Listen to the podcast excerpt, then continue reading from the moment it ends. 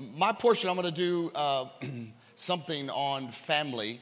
And it's not holistic about family, but I, I do want to come back to the foundation. So, as we're looking at Reformation and revival, as, as we, we sense and see that revival on the earth um, is impossible without a reformed church, meaning returning to the original purpose of the church of Jesus Christ, returning to the original call of the church, which is the Great Commission that through the church, Jesus would reach and save the world, that we would make disciples of nations, teaching them, teaching them to obey everything that Jesus taught us. And so that is, I don't know if you ever asked the question, what does it mean to disciple a nation? Um, we, we, we talk about people, which that's true. But what does it mean to teach nations what Jesus taught us? I don't know if you ever thought about that. And so, in order to do that and accomplish that, it's, we need to have a reformation of family. We need to come back to God's design for family.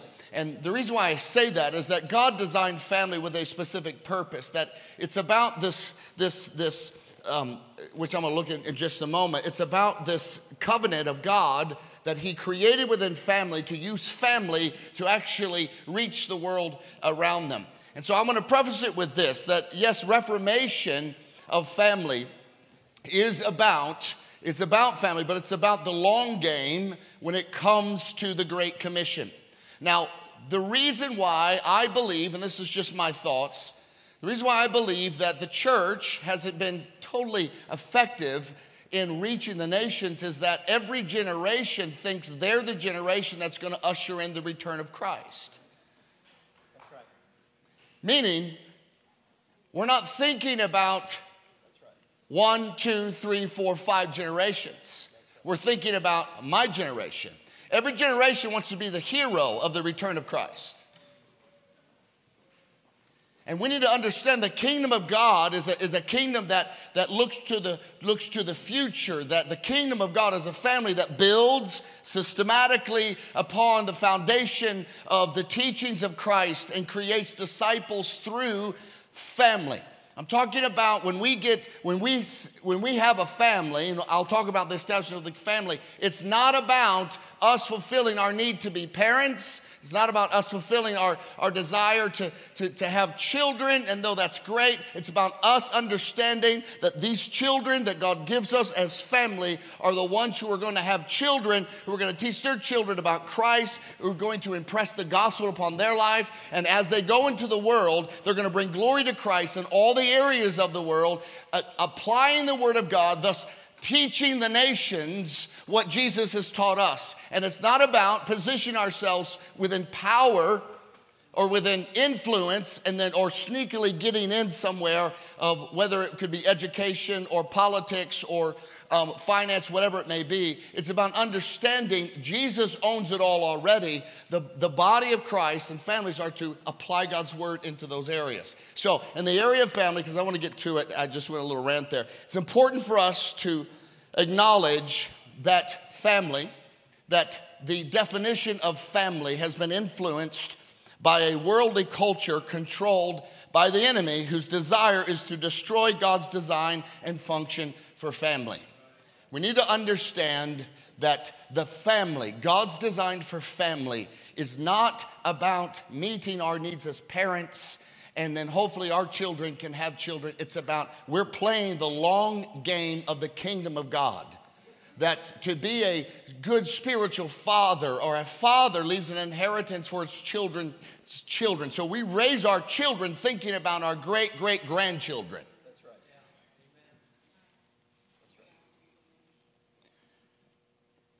so the enemy though has brought confusion into the family by deceiving believers regarding the biblical family we live in a country in which leaders, certain leaders, have exalted themselves to a place of God and they have humanistically, legally, within their humanistic um, framework, redefined what marriage and family is. And it's the church's job to be the ones to define it because we don't get our marching orders from the world, we get it from the Word of God. So if we're called to make disciples of nations, Look around. Are we doing a good job at defining what family is and teaching the world what family really is? So, I pastor a church in Denver, Colorado. We've been there for 60 something years as a church. We have historically, year after year after year after year, seen our community spiritually degrade. While the church grew at its peak of 4,000 people, the community around us died in their depravity and it continued to get worse. So I looked around and I stood on a Sunday morning and I said, I said, so our church has been here for 60 something years.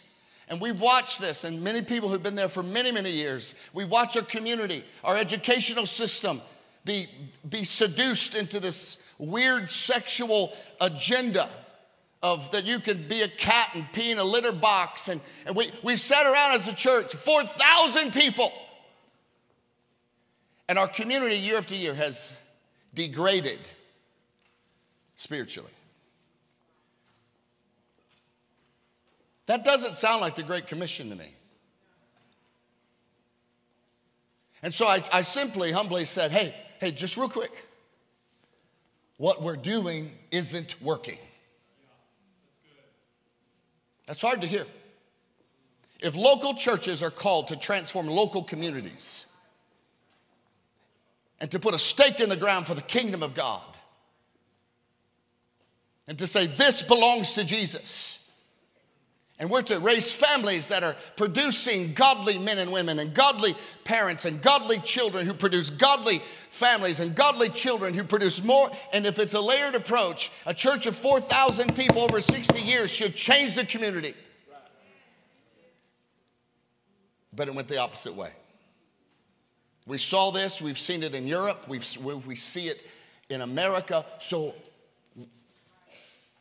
so while our churches, though we're not seeing growth now, but while our churches are growing, our communities are swallowing the putrid filth of culture. And the church is high fiving each other and saying, hey, well, didn't we have so many people here on Sunday? Something's disconnected. And I believe it comes back to the family.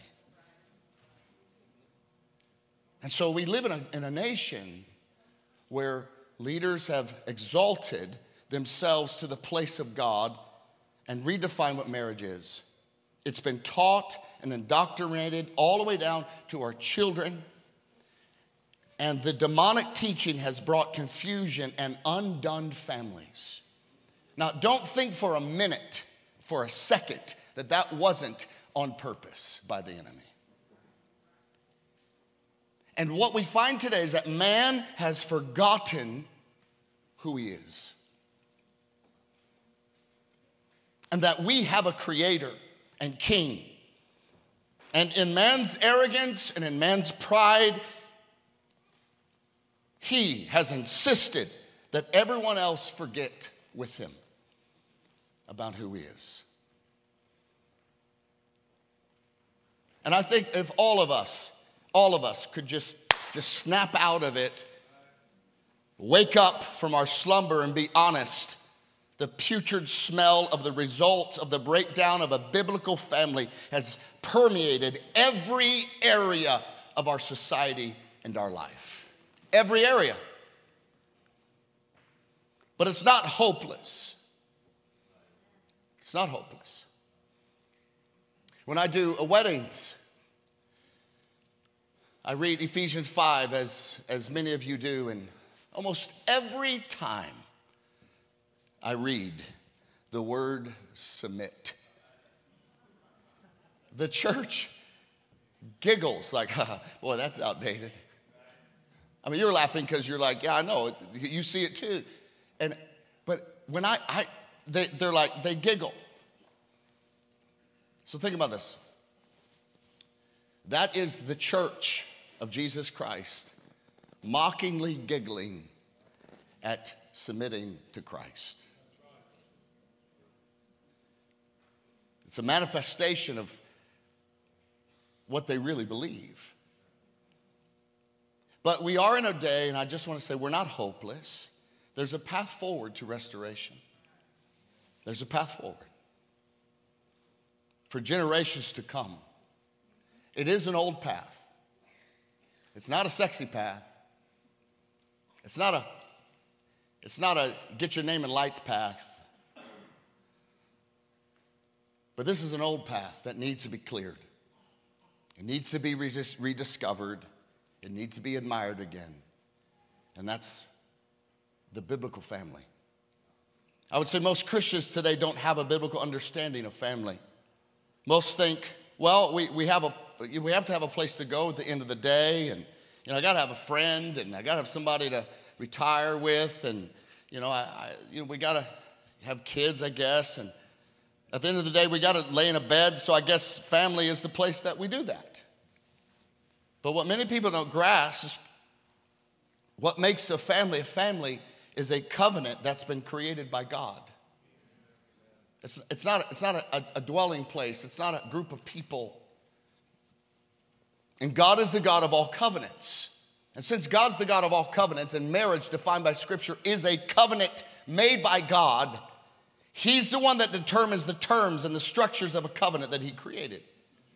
God makes covenants with His people, and His, his people respond in faith to Him in that covenant, and it's the same in the case of family. It's a covenant. God created the covenant of marriage, which in turn creates a family. God is the one who brought Eve to Adam to create a family through marriage, and God is the one who defines it and establishes it. We see it, it goes back to the garden. But the covenant of marriage was created by God for the purpose of God to accomplish the will of God through the family. God loves family. I hope you know that. God loves family. Why did He create Adam and Eve? Because He loves family. Because He loves to do things with His, with his creation, He loves to work through them. He likes to use us to accomplish His will and His purpose. But God created family to accomplish his will on the earth, and anything outside of one man and one woman united in the covenant of marriage is not marriage. It's not marriage. You can call a same sex couple married, but they're not married. So, what I want to do, I want, I want to bring us back to what marriage is.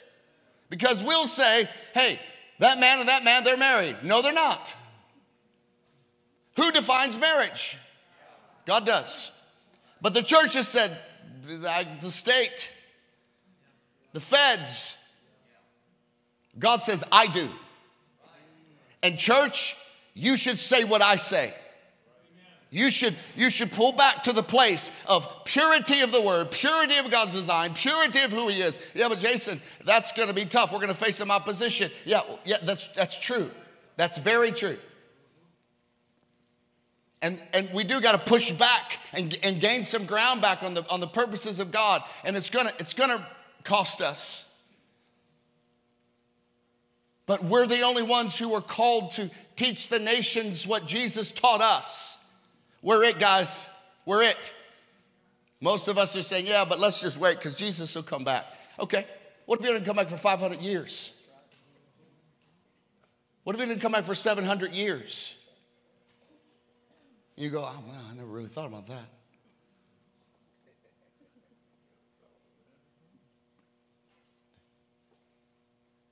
We must think differently about the church.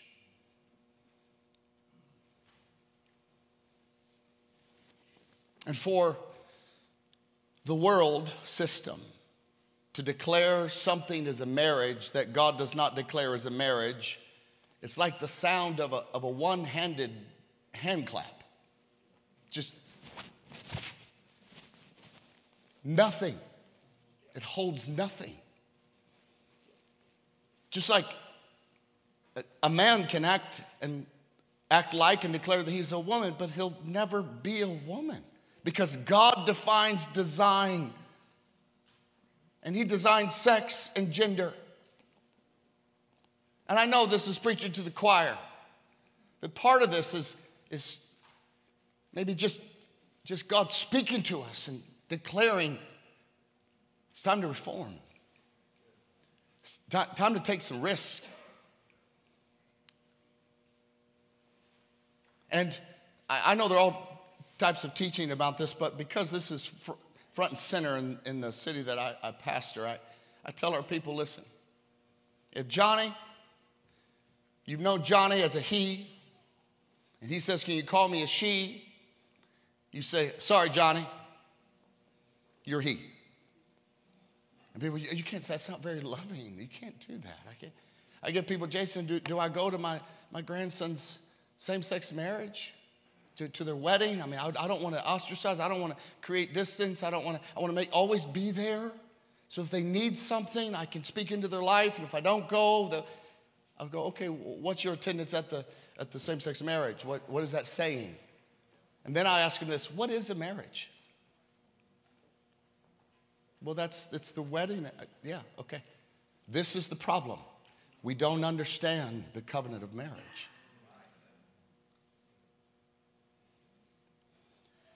I, I got to keep moving. So it's so important to understand God's design and articulated pers- purpose. Is, is his, his parameters, how he defines covenant, is not to restrain humanity, but to set us free and give us guidelines to prosper and live fulfilling lives that bring glory to him through our families for generations. Genesis, Genesis 1:27, God created man in his own image. In the image of God, he created him. Male and female, he created them. So we see here that it, it, it actually, I want, you, I want you to think about the long game for a second. What we've had as the enemy in our school system teaching evolution, because we have to understand, we were created. God defines it, He says it in Scripture. Humanity did not evolve, we were created. But if you teach, you have evolved. Listen, I've talked with Christians says it doesn't matter, you know, if you've evolved, if you believe in evolution, if you believe in God's creation, literal six-day creation, it doesn't matter. What matters is you have a creator. And that sounds clever and beautiful. But the issue is if you have been taught you can evolve, from nothing into something, from a male to a female, from a female to a, to a dolphin to a wolf, to, then all of a sudden it's just natural evolutionary process that I eh, can evolve into a woman, and that woman can evolve into a cat, and that cat can evolve into whatever the evolutionary process is. They're just, they're just in front of it. They're ahead of the curve a little bit on evolution. This is the confusion that has come into the church instead of the church saying, Listen, evolution is a joke. God created us and created us with purpose. You, you, we have to be reformed and come back. God created men and women as sexual beings. Gender was, a des- was designed as a part of God's glorious plan. Jesus affirmed biblical marriage when some of the teachers of God's word had twisted and created loopholes for divorce and they were the ridiculous things and how they could divorce their wives. But in that discussion, Jesus corrects their wrong thinking and pride and sinfulness and says, Have you not read that he who created them from the beginning made them male and female? Now, listen, there are pastors today who says, you know, God really doesn't define. You know, Jesus never really speaks about marriage in, in his ministry, New Testament, and, you know, it's under grace. I'm sorry, he does. Being made them male, he made them male and female and said, Therefore, a man shall leave his father and his mother and hold fast to his wife, and the two shall become one flesh. So they are no longer two, but one flesh. What therefore God has joined together, let not man separate. So God was not only joining Adam and Eve, he's joined every married couple together, male and female, since that time, since that moment. You can also go further and say, then, man does not have the authority to override God and join something together that God refuses to do so. It's God who joins. And so I just believe that God wants to recover the incredible joy and significance of marriage and family and the purpose of family and bring glory to himself through the church for generations to come. It's a long path.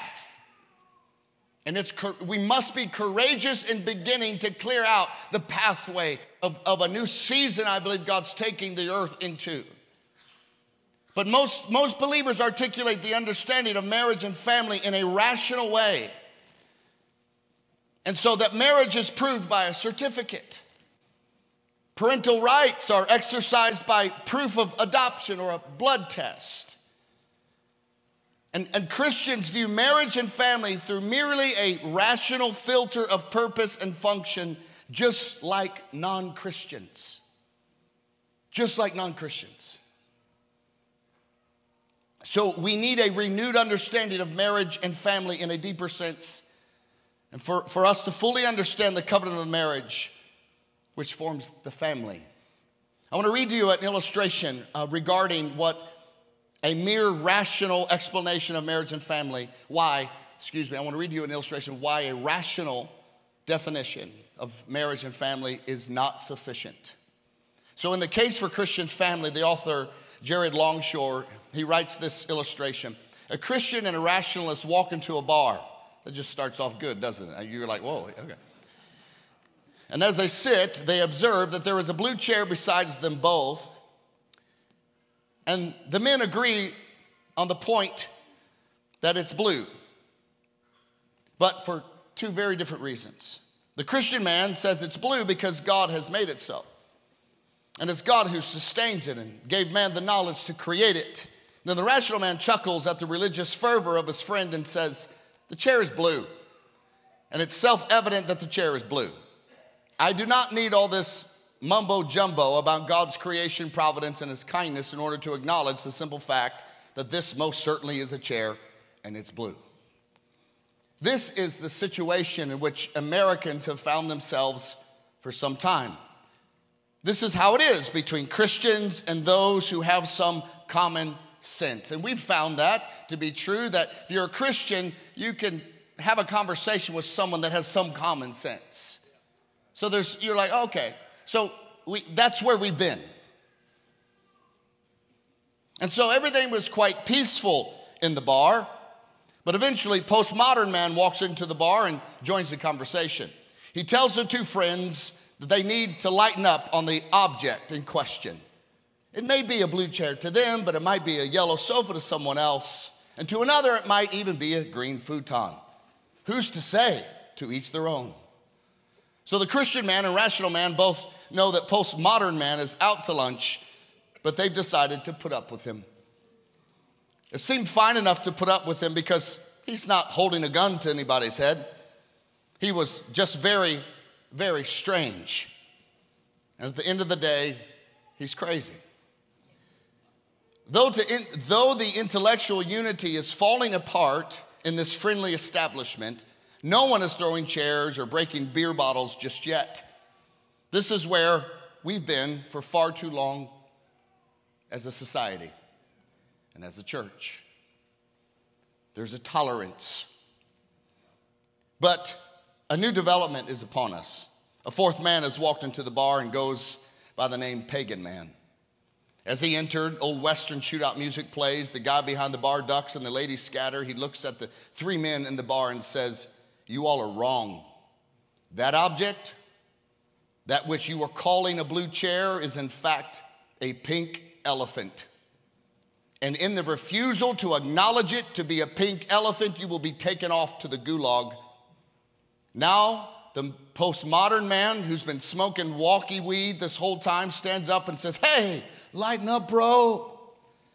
But then is swiftly backhanded in the mouth by pagan man and he falls to the ground, mumbling something about it's going to be okay because there's somebody somewhere that thinks that slap was actually an act of love. Rational man, observing the present threat, begins to inch a little closer and closer to Christian man. He's starting to think he needs to hang his observations on something more than his human reason. Christian man is the only stable citizen in the bar who will stand up to the pagan who insists that we all now call down, up, the sun, the moon, and Bruce Jenner a mother.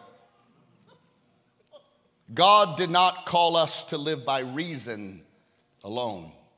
With reason alone, we cannot survive in peacetime, and we especially cannot survive when the false gods show up. The theologian G.K. Chesterton says tolerance is the virtue of the man without convictions.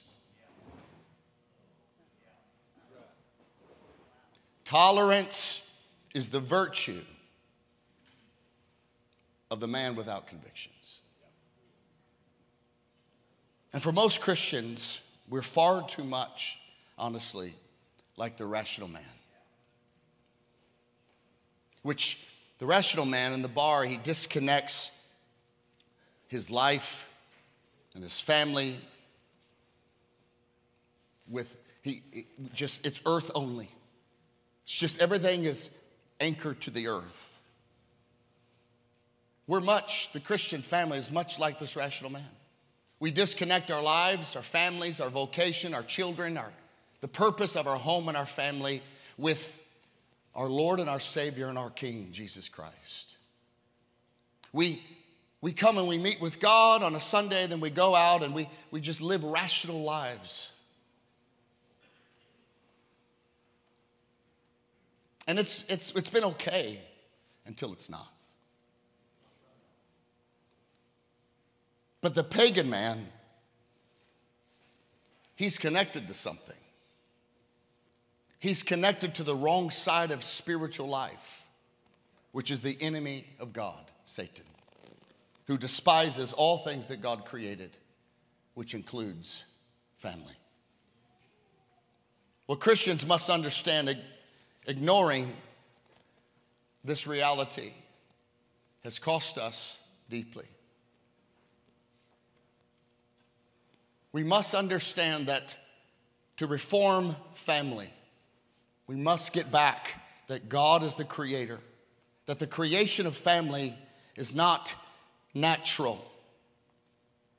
It's the creation of God, it's a divine creation. And why the dismantling of family has increased over the years is because Christians have lost touch with the fundamental creator of family,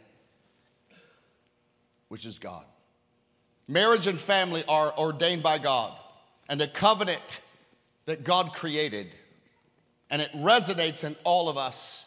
It resonates in all of us. Just like when you perform weddings, when I perform weddings, I look out and I see, I see kind of couples just leaning into one another a little bit more as, as this reminds them of the covenant. Just like when you take communion, we take it to remember what Christ has done as the covenant, the new covenant. We take it, we remember, we stop. It's holy. It's, it is something that we are in awe with. We, we understand. It's a moment of re- remembering the covenant of God. It's the same as family. Marriage and the forming of family is more than two people deciding to get married. For Christian marriage is under a, Christian marriage that's under the kingship of Christ, it's important that we move from humanism. And we, and we stop thinking that our marriage is by our choice and our creation, and I choose you and you choose me, and all of that. And then we go, hey, God, can you come and bless what we kind of want you to, to bless?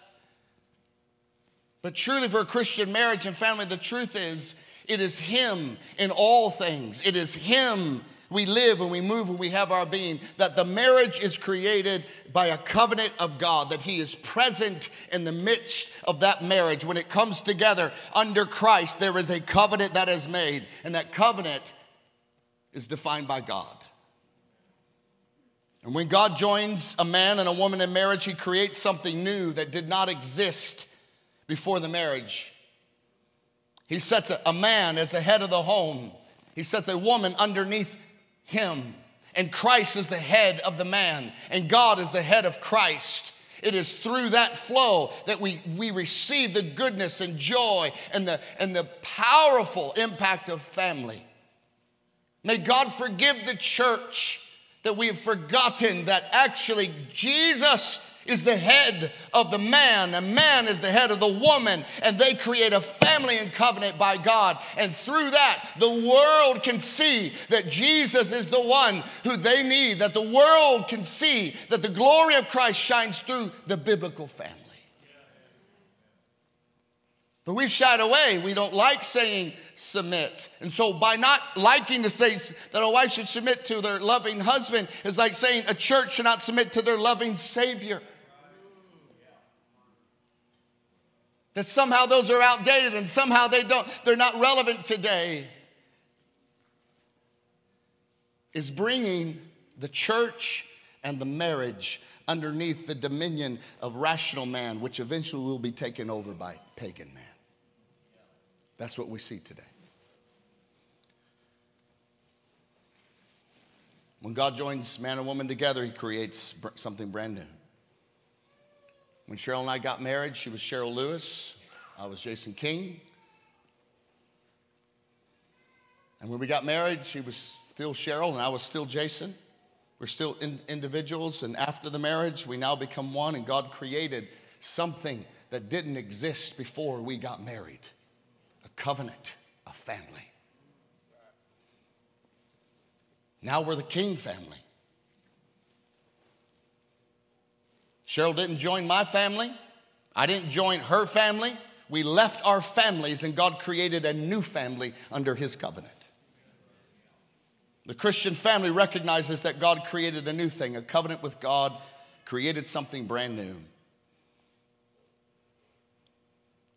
Ephesians 5 Therefore, man shall leave his father, mother, hold fast to his wife, and the two shall become one flesh. This mystery is profound, and I'm saying that it refers to Christ and the church. If we don't, if you, again, if we don't understand the covenant of marriage, we don't understand Christ and the church.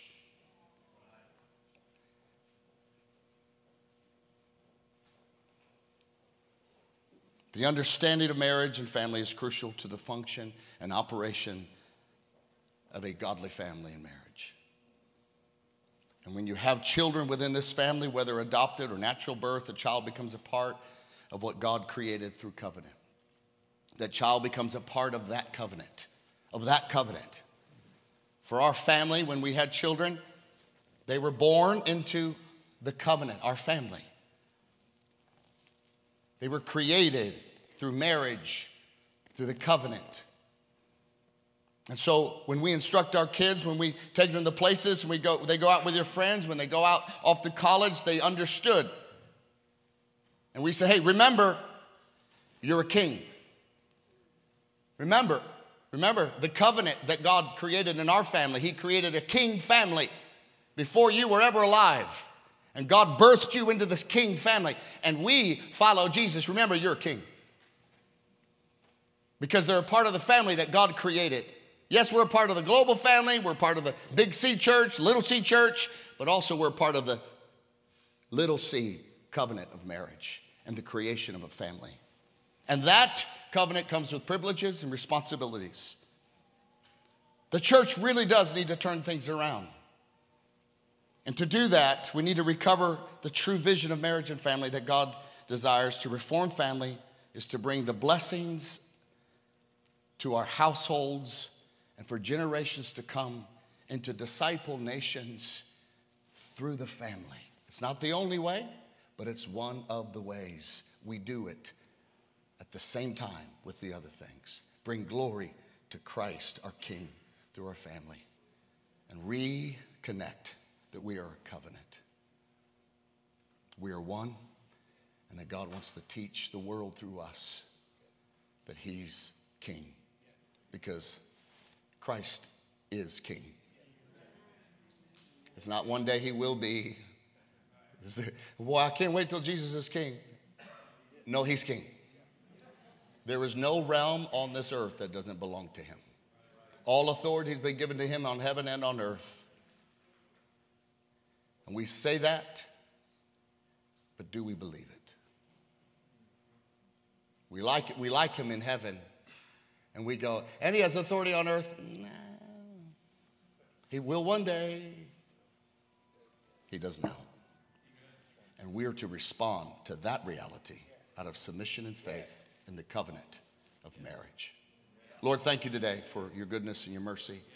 God, and all of this, all of this information, incredible things over the last hour and a half. God, I, we just pray and ask you that you would let us absorb it remove all things that, was, that were said that was not of you and highlight the things that are, that you would use us. In Jesus' name, amen.